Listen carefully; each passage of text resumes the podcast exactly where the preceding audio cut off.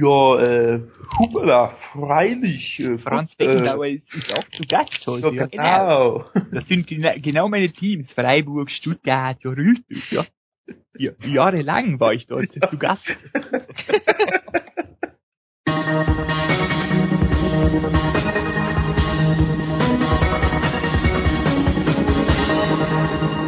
Herzlich willkommen zum zweiten Spielverlagerung.de Sonderpodcast im Jahr 2015. Ähm, nicht mit Franz Beckenbauer, so viel Prominenz haben wir leider nicht. Wir haben aber drei wirklich gute äh, Fußballexperten.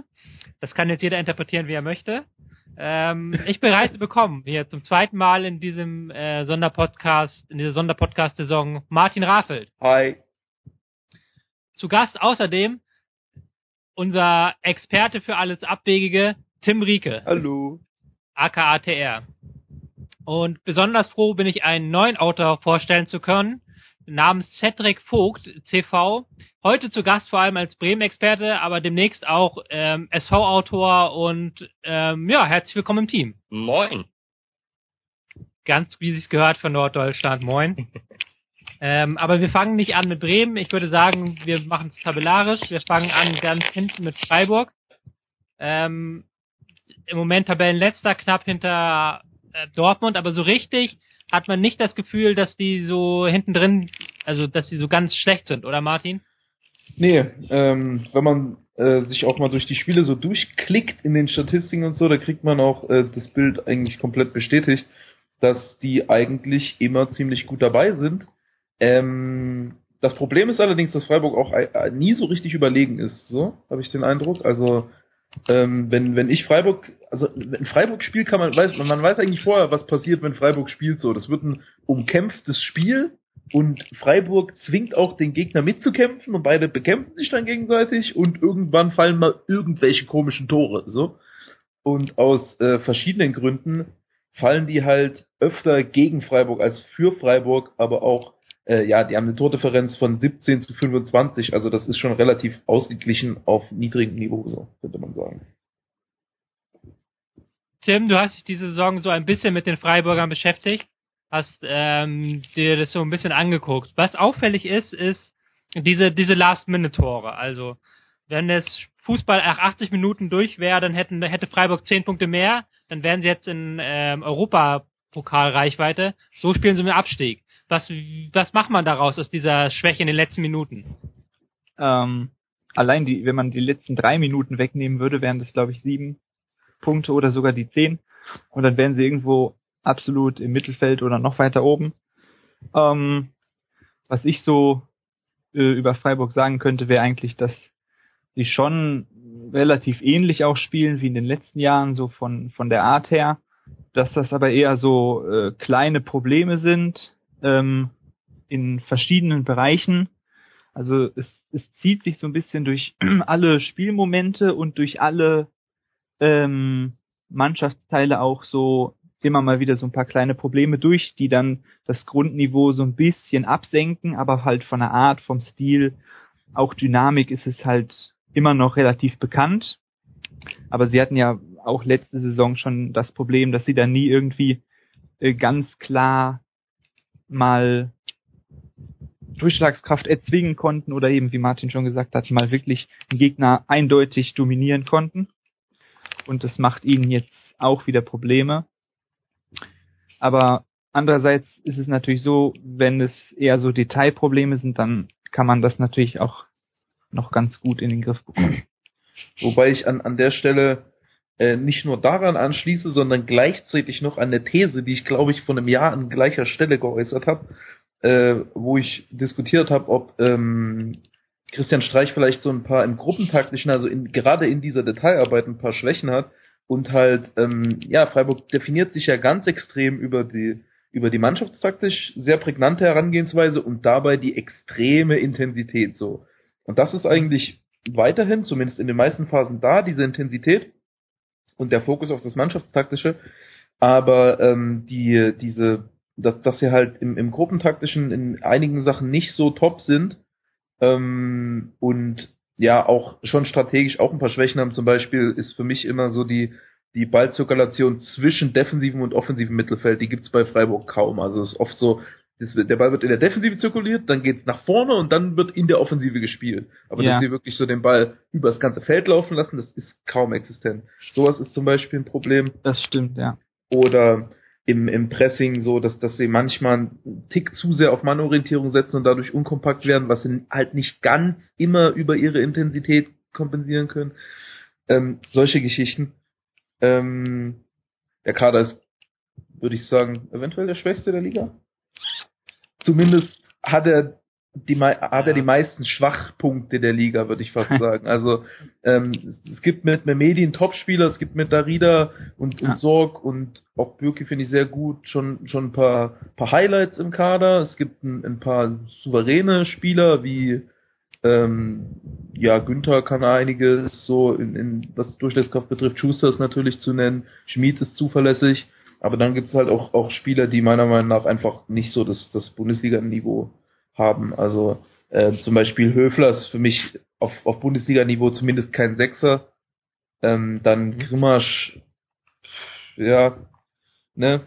Und ähm, das äh, und, und Karim Güde hatte dann doch ein bisschen zu viel Einsatzzeiten als Mittelstürmer für seine für seine doch sehr eng abgesteckten Qualitäten so. Also ich, Wobei ich würde noch mal kurz äh, da anschließen, was Martin gesagt hat. Letzte Saison fand ich gerade die Innenverteidiger problematisch. Diese Saison ist es aus meinem Eindruck eher außen. Also äh, zum Beispiel gegen Paderborn haben sie ein paar Mal ganz komisch einfach irgendwelche ungefährlichen Läufe nach außen äh, verfolgt und dann ganz unsinnig teilweise die Schnittstellen offen gelassen, was etwas seltsam war. Ähm, und dann der andere Punkt, das Offensivspiel eben mit diesen schnellen Übergängen im letzten Drittel, wo sie dann eben auch ähm, ja manchmal so die eigene Dynamik quasi in den in den Übergängen zwischen äh, den offensiven Mittelfeldspielern und den Stürmern nicht so richtig kontrolliert bekommen ähm, und generell sind auch die Bewegungsmuster der Stürmer bisschen ungetimed. Also es ist, die gehen meine, also nach meinem Eindruck ähm, machen sie ihre Läufe oft ein bisschen zu früh in bestimmte Räume hinein, die bespielt werden sollen im Verlauf des Angriffs und blockieren dann manchmal die äh, weiterführenden Dynamiken, was äh, vor einem Jahr oder auch vor zwei Jahren bisschen besser noch abgelaufen ist, wo die dann ähm, solche Bewegungen flüssiger in die Dynamik reingemacht haben. Ich habe zwei, zwei Sachen habe ich noch. Ja. Kritikpunkte. Zum einen habe ich so den Eindruck, äh, der ist ein bisschen diffus. Würde ich auch äh, eure Meinungen mal hören gerne.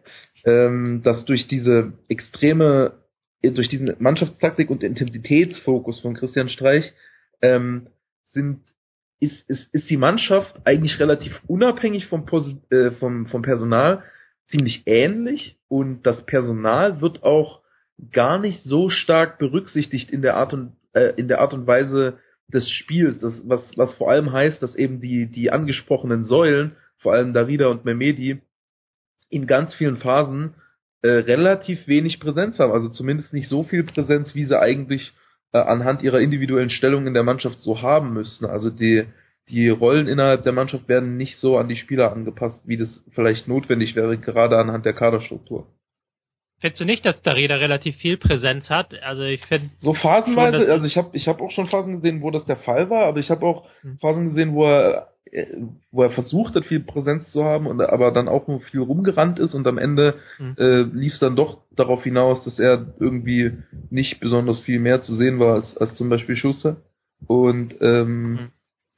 ähm, generell äh, bei, bei der Rieder ist es, finde ich, auch ein bisschen ein individuelles Problem, dass er vom, vom Bewegungsspiel ein bisschen äh, merkwürdig ist so. Also ich habe oft den, der hat oft so einen Phantomeffekt, dass der, obwohl, obwohl er irgendwie oft am Ball ist, kann er nicht so richtig Dominanz aufbauen und ich habe auch immer den Eindruck, dass er äh, dominanter spielen will und dominanter spielen muss, als es eigentlich so in seiner Natur liegt. Hm. Ich hatte vorhin schon einen Vergleich mit mit Mikitarian im Kopf, wo ich das gestern schon mal zum BVB so ähnlich beschrieben habe. Tim, was denkst du zu dem Thema? Ähm, also den, den äh, ersten Teilpunkt ähm, würde ich jetzt mal so unterschreiben. Also auch zum Beispiel ähm, äh, im, im Sturm, der die zweite Position neben Mimedi. Da werden ja auch, also manchmal hat man da das Gefühl, da wird einfach irgendwer reingeworfen so. Und äh, ob das Mike Franz ist oder Gide oder Freis, ist dann irgendwie egal so ein bisschen. Ja. Ähm, auch auf den Flügelpositionen manchmal, wobei das mit Schmied, glaube ich, schon noch ein bisschen angepasst wird. Ja, Schmied ist immer relativ klar eingebunden, das stimmt. Ja. Ähm, beim zweiten Punkt ist es halt echt eine schwierige Sache. Also Darida ist natürlich eh so ein cooler, aber ein bisschen komischer Spielertyp.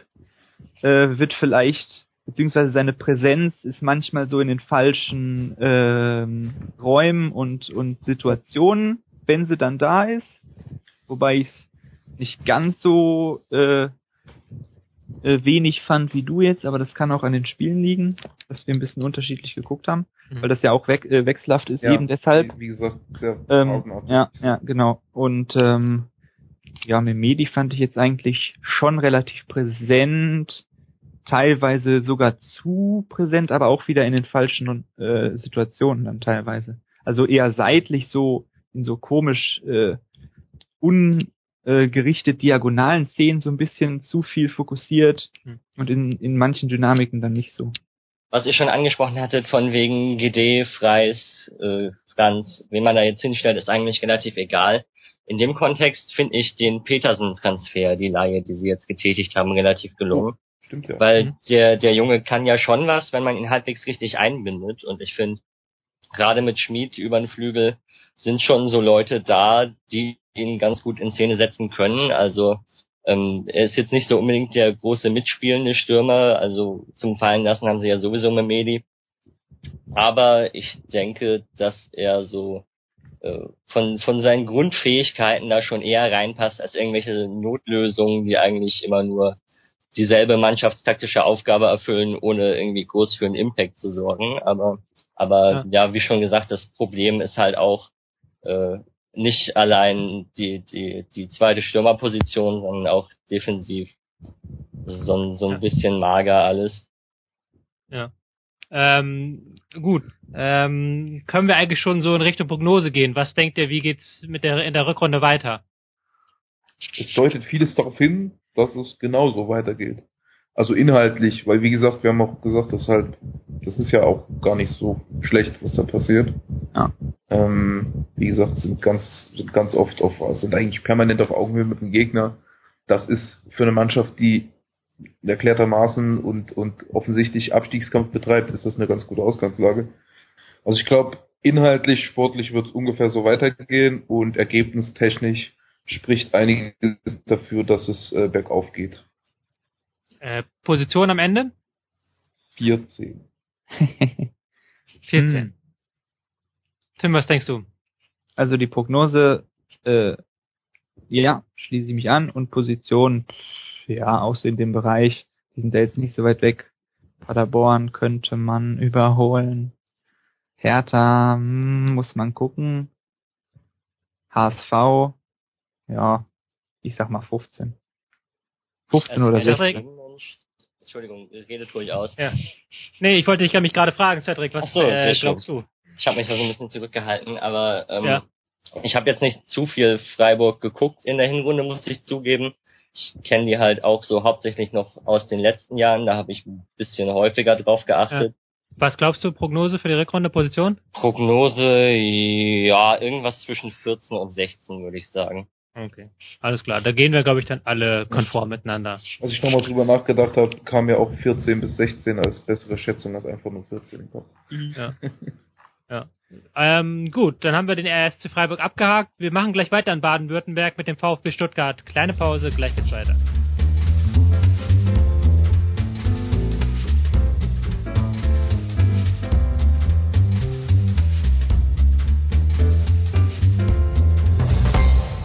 Weiter geht's mit dem zweiten Teil unseres Spielverlagerung Sonderpodcasts. Wir reden über den VfB Stuttgart oder wie wir festgestellt haben heute so leichter Robin Dutt Sonderpodcast. Wir hatten SC Freiburg sein Ex-Verein, wir hatten Werder Bremen sein Ex-Verein, jetzt haben wir VfB Stuttgart seinen neuen Verein. Ich dachte, du sagst Bevor wir da- auch sein Ex-Verein. Ja. Äh, bevor wir ins Neue einsteigen, äh, erstmal nochmal das alte. Armin Fee am Anfang der Saison, neuer Trainer, beziehungsweise alter neuer Trainer, waren viele Hoffnungen verknüpft. War eine etwas wirre Phase, auch taktisch gesehen, oder Martin? Ja, war halt so ein bisschen äh, von vornherein, äh, es, es war zum Stuttgart verurteilt, könnte man sagen. Also ähm, die Stuttgart spielt jetzt halt seit Jahren so einen so einen chaotischen Fußball einfach, wo ähm, alle einfach irgendwo hinrennen und man dann irgendwie über die über die Qualität, die da ist, die wird immer dann irgendwie noch mal durchgedrückt und irgendwie kann man sich immer noch mal zu einer mittelmäßigen Mannschaft retten und trotzdem ist man immer so komisch organisiert und dann hat man wieder Phasen, wo man mal kurz besser organisiert ist, nur damit äh, man noch chaotischer weitermachen kann demnächst.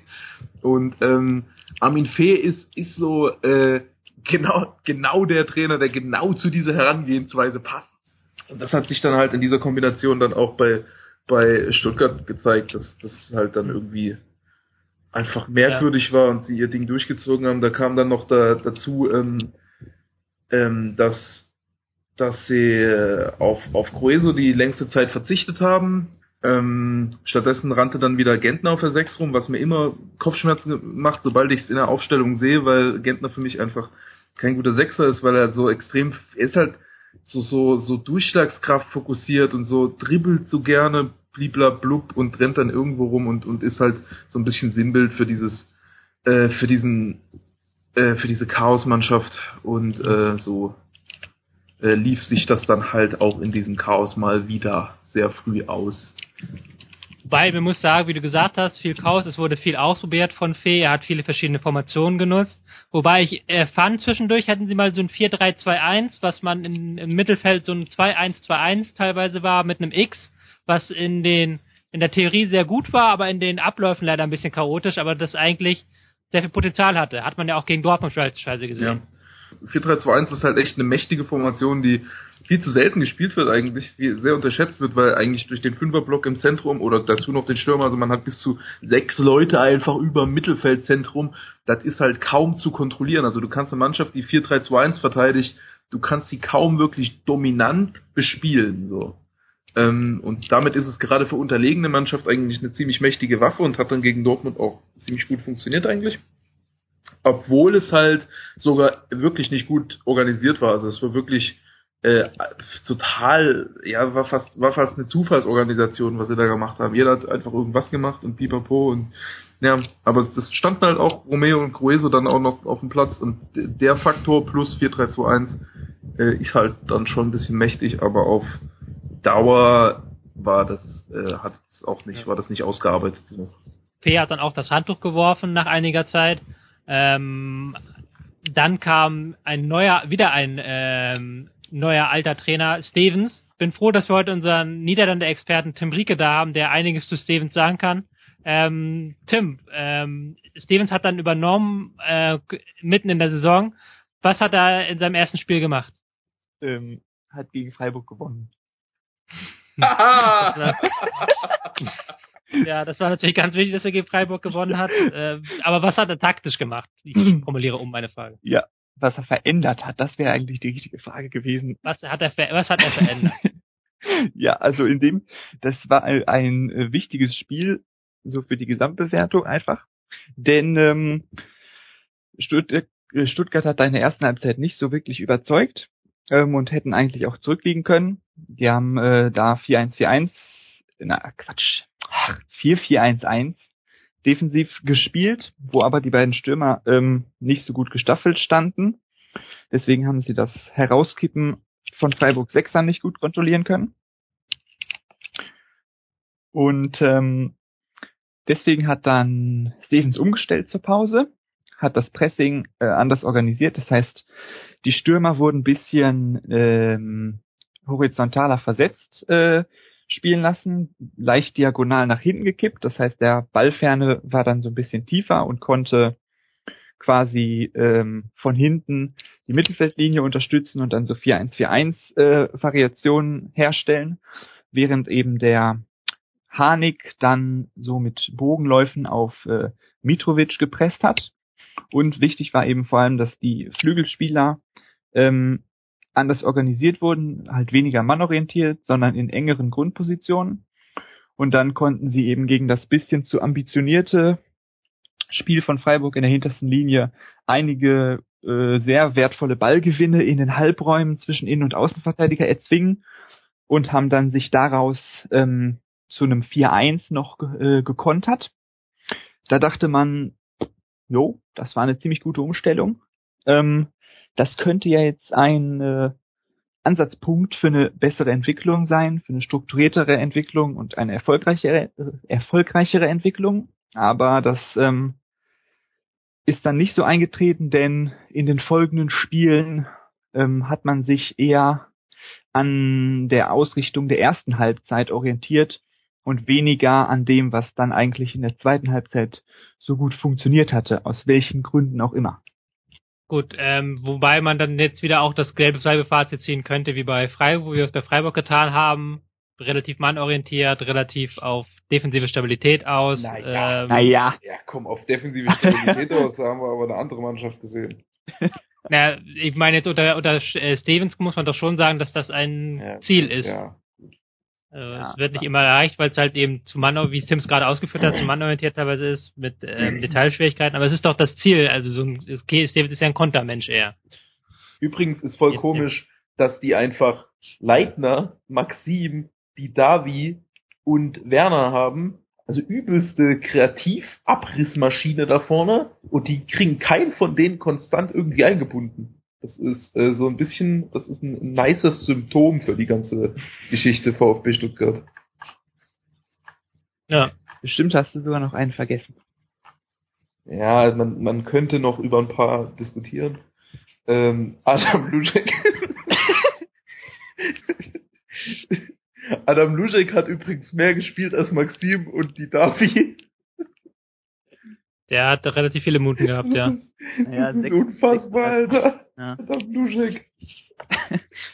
Ähm, Komm, wir stellen dann, äh, wir stellen dann Leichtathleten auf. Der äh, weiß zumindest, dass er keinen Pass zum Mann bringt. Wobei manchmal ist Luschek ja noch ganz okay. ja, der, der interpretiert halt seine Rollen einfach so unfassbar simpel, dass, dass er nicht so viel falsch machen kann. Ja. So, ich würde ich würde gerne mal Luschek als so als als alleinigen kreativen Sechser sehen. einfach aus Trollgründen oder? Ja, klar, natürlich. Einfach nur für den Unterhaltungswert. Ja. Was machen wir jetzt aus der Rückrunde? Was kommt da raus bei der Saison bei Stuttgart? Wir machen da gar nichts. Ja, was denken wir darüber? Was, was schätzen wir? je, nach, je, je nachdem, welcher Trainer äh, Stevens ablöst. Boah, ich bin, ich bin so im kompletten und No-Respect-Modus gerade. Ihr müsst mich mal ein bisschen bremsen. Ja, ähm, Prognose für die Rückrunde jetzt. äh, ja, ja. Ja, hängt halt echt davon. Also wie gesagt, die haben halt extrem viel Potenzial. Also das, das Mittelfeld, diese Kreativabteilung, dann noch Egentner als potenziellen Antreiber und dann halt Crueso und Romeo, das ist halt echt bombastisches Potenzial eigentlich so. Also das ist grundsätzlich könntest du mit dem, also mit, mit der mit der Top 11 aus dem Kader, äh, jetzt komme ich jetzt jetzt jetzt gehe ich in den ganz viel Respekt Modus kurz, kurz mal über, um das zu kompensieren. Also mit der Top 11 aus dem Kader meiner Meinung nach könnte man um die Champions League Plätze mitspielen so. Boah, das ist ein bisschen heftig, oder? Äh, ja, mitspielen sage ich ja bloß. Naja, Äh, an, angesichts der der Struktur der Liga äh, richtig. äh, spielt quasi die, äh, auch eh die ganze Liga um Ja, die Champions League bräuchte Aber aber die sieben Punkte mehr. Ja. also die, die Top 11 aus dem Kader, die ist schon wirklich gut. Und ähm, daher ist es schwer zu sagen. Also wenn, wenn die halt mal, wenn diese ganze Kreativität mal zusammengebracht wird, mal in einer halbwegs geordneten Form, dann sehe ich da schon noch Potenzial, dass das relativ steil nach oben geht, aber äh, so der, der Erfahrungswert ist ja ein anderer. Ähm, also was denkst du, was am Ende für einen Tabellenplatz rauskommt? Das Stuttgart ist, würde ich sagen, so äh, alle, alle Plätze von 11 bis 17 gleichzeitig. Tim, was denkst du? Ähm, ja, das ist halt schwer zu sagen, weil die ein bisschen wir sind, ne? Und man weiß nicht, äh, was macht Stevens jetzt? Äh, wird er ein bisschen äh, stabiler oder nicht? Ähm, manchmal macht Stuttgart ja irgendwas und gewinnt dann auf einmal ein paar Mal wegen Präsenz. Und manchmal werden sie besser und verlieren, weil sie komisch sind und das nicht äh, vernünftig effektiv kriegen. Also ist das eh schwer einzuschätzen. Und äh, ja, aber eigentlich ist es ja so, selbst wenn sie viel falsch machen, retten die sich ja doch irgendwie. Meistens dann echt. Dann wirkt die Präsenz auf einmal doch. Also sage ich, werden sie wahrscheinlich irgendwie 15., 14., ja 15. sein. Bleiben da. Alles klar. Cedric, du noch mal mit einer Einschätzung? Äh, ja.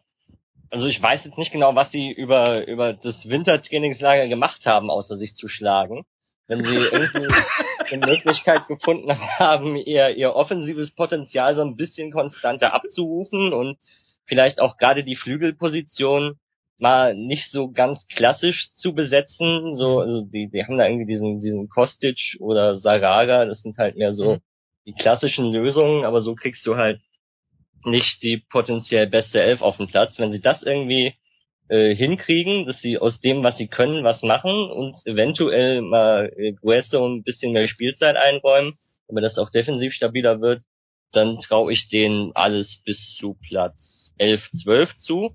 Wenn sie Mhm. so weitermachen wie in der Hinrunde, dann würde ich sagen, dass das eher so Richtung 15 bis 17 geht. Also ziemlich breites Spektrum auch. Ähm, gut, alles klar. Ich gehe damit auch wieder konform und würde sagen, wir läuten gleich nach einer kleinen Pause die letzte Runde äh, ein und dann zwar mit dem nächsten Dutt Club und zwar Werder Bremen.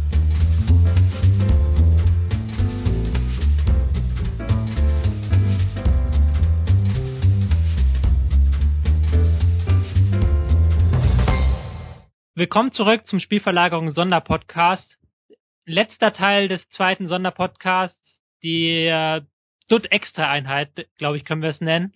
Ähm, wir reden über Werder Bremen und haben unseren neuen Autor und Bremen-Experten Cedric am Start. Und Thema Dutt können wir gleich anfangen. Ähm, Dutt war immer einer der Lieblingstrainer der Spielverlagerung-Autoren.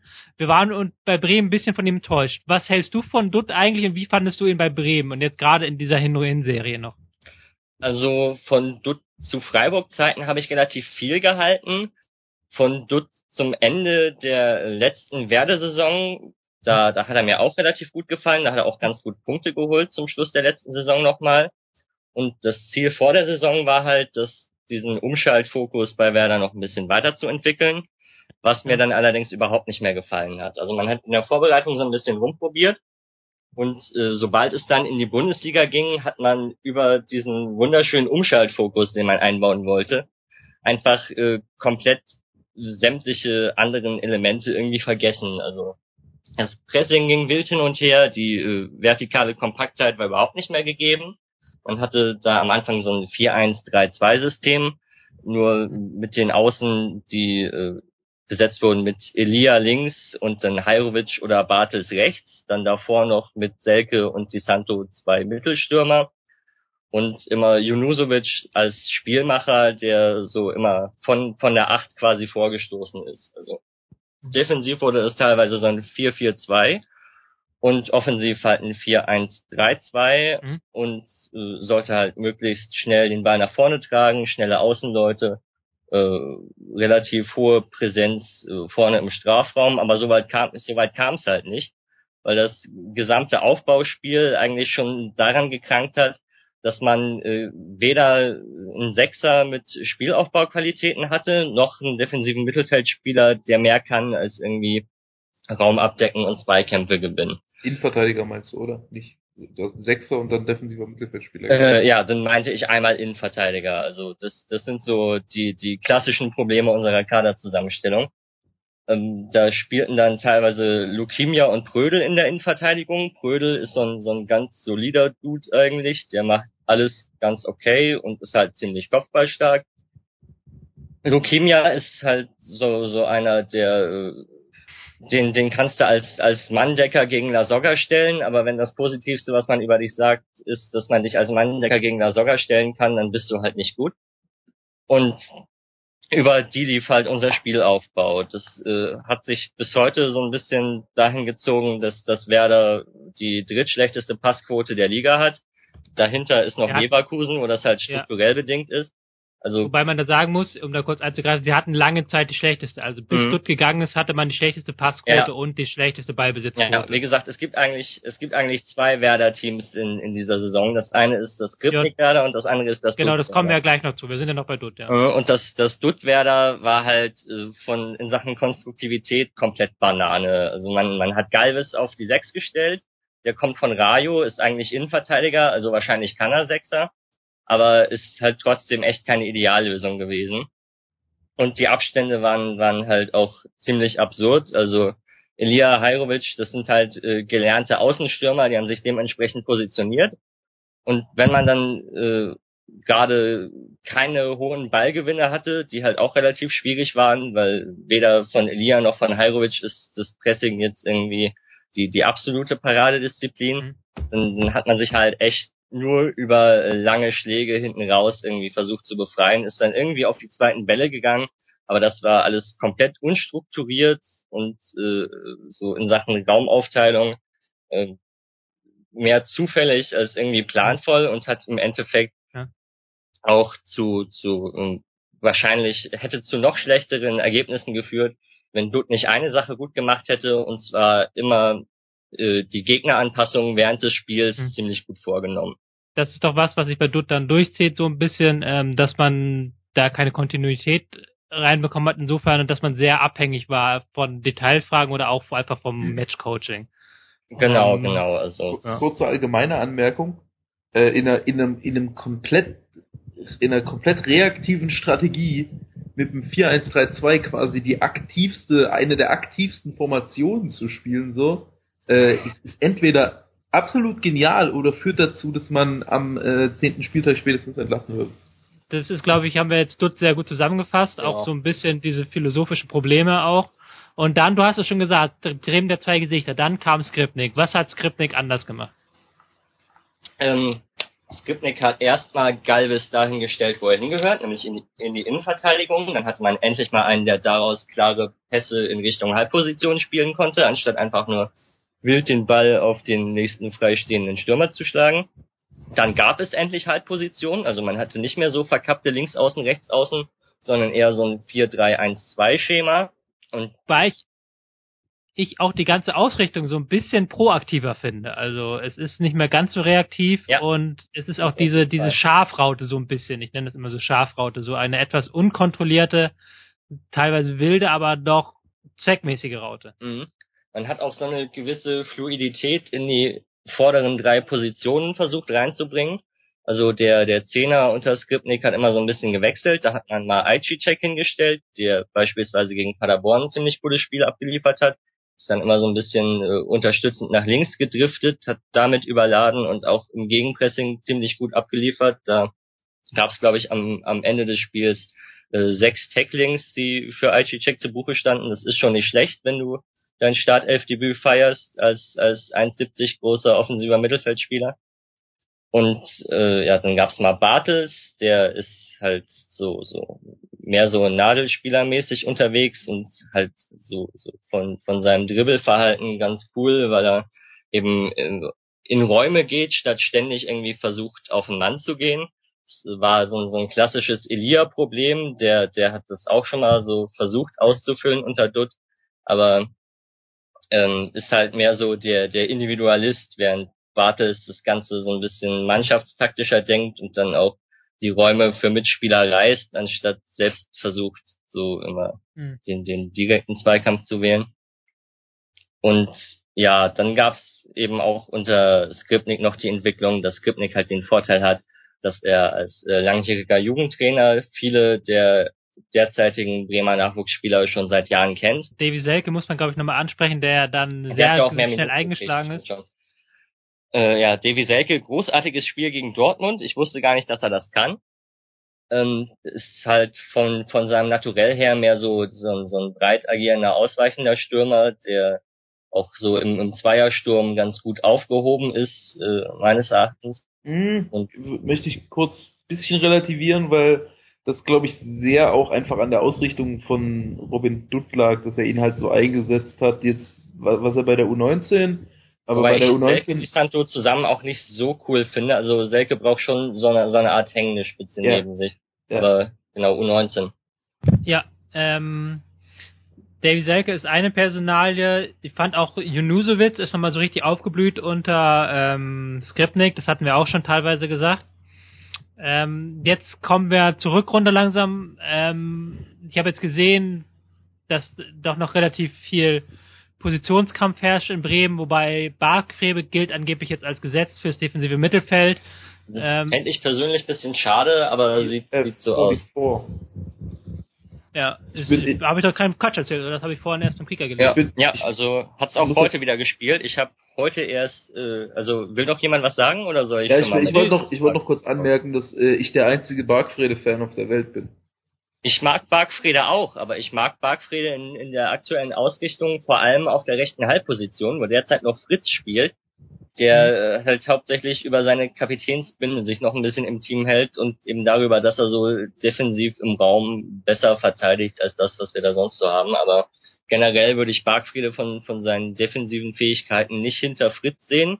Und Fritz hat halt das Problem, dass er 65% Passquote hat und ständig in irgendwelche absurden Dribblings geht, den Ball viel zu lange hält und damit äh, einerseits äh, die unsere Ballbesitzphasen, sobald wir irgendwie über rechts spielen, deswegen spielen wir auch meistens über links, äh, sofort sofort abbricht und andererseits äh, schon den einen oder anderen ziemlich äh, schwierig schwierigen Konter äh, verschuldet hat.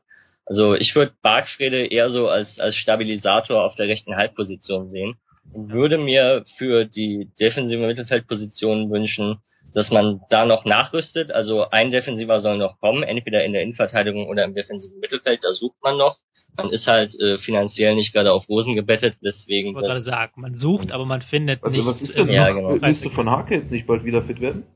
Ja, von Hake, der sollte ja, die, die Prognose war ja, äh, dass er schon zum Wintertrainingslager wieder fit wird, aber dann hat er sich dann nochmal wieder irgendwas überdehnt und es gab dann zwei Monate Extrapause und der müsste jetzt äh, so in den nächsten zwei, drei Wochen, glaube ich, wieder richtig fit sein. Also mal als kleine Information für alle Nicht-Eingeweihten, äh, Julian von Hake ist ein sehr spielintelligenter und passstarker Sechser, der wahrscheinlich so von seinen Anlagen her mit der coolste Spieler bei Werder ist eine Personale, die wir noch anschneiden müssten, meiner Meinung nach, ist Öztunali, der ja auf Leihbasis gewechselt mhm. ist. Äh, nach Bremen, was glaubst du, wird er viel Spielzeit bekommen und wenn ja, auf welche Position?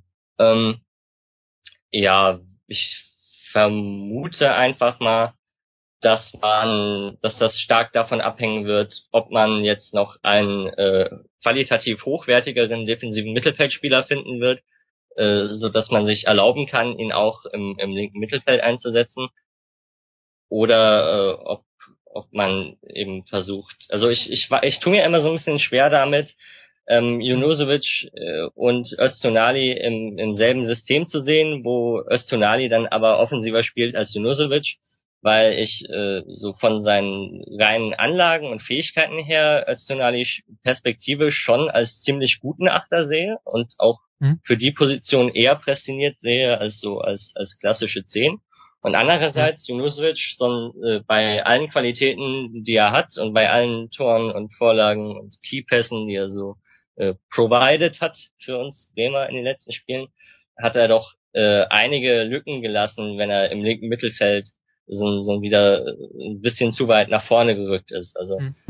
sollte man nicht machen. Könnte das, könnte das nicht ganz gut hinhauen, dass dann Öztunali als, als zurückfallender Zehner oder so ein bisschen in, in sich in Spielaufbau einschaltender Achter auch diese Bewegungen gerade von, äh, von Junusovic ein bisschen ausgleicht, also dass man es so ein bisschen macht wie eine äh, Dunga-Raute, also äh, wer die Dunga-Raute nicht kennt, da damit bezeichnen wir das, was äh, Carlos Dunga normalerweise spielen das, vor allem Brasilien 2010, also halt mit, mit einer Raute, wo ein Spieler sehr weit aufrückt und ein anderer eher wie ein Sechser spielt.